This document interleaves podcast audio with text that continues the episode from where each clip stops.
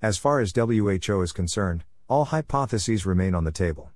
This report is a very important beginning, but it is not the end. We have not yet found the source of the virus, and we must continue to follow the science and leave no stone unturned as we do, said Dr. Tedros. Finding the origin of a virus takes time, and we owe it to the world to find the source so we can collectively take steps to reduce the risk of this happening again.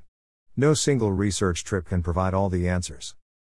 The WHO noted that from the very beginning of the pandemic, the organization has stressed the need to understand the origin of the virus in order to better understand the emergence of new pathogens and possible exposures. Only a few weeks into the outbreak, the IHR Emergency Committee of Independent Experts recommended that WHO and China pursue efforts to identify the animal source of the virus. Throughout 2020, WHO continued to discuss with China and other member states the need to study and share information around the virus origins.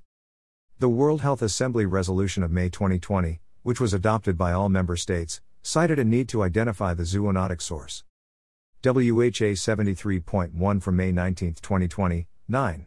6. To continue to work closely with the World Organization for Animal Health, OIE, the Food and Agriculture Organization of the United Nations, FAO, and countries, as part of the One Health approach to identify the zoonotic source of the virus and the route of introduction to the human population, including the possible role of intermediate hosts, including through efforts such as scientific and collaborative field missions, which will enable targeted interventions and a research agenda to reduce the risk of similar events occurring, as well as to provide guidance on how to prevent infection with severe acute respiratory syndrome coronavirus 2, SARS CoV 2, in animals and humans and prevent the establishment of new zoonotic reservoirs, as well as to reduce further risks of emergence and transmission of zoonotic diseases.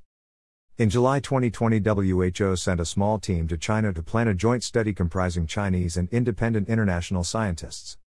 It was agreed that WHO would select the international scientists. The terms of reference for the virus origin study were completed by fall 2020. Terms of reference of the global study of the origins of SARS CoV 2.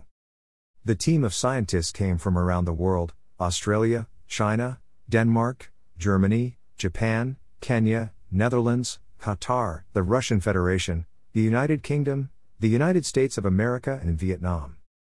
The joint international team comprised 17 Chinese and 17 international experts from 10 other countries, as well as the World Organization for Animal Health, OIE, and WHO.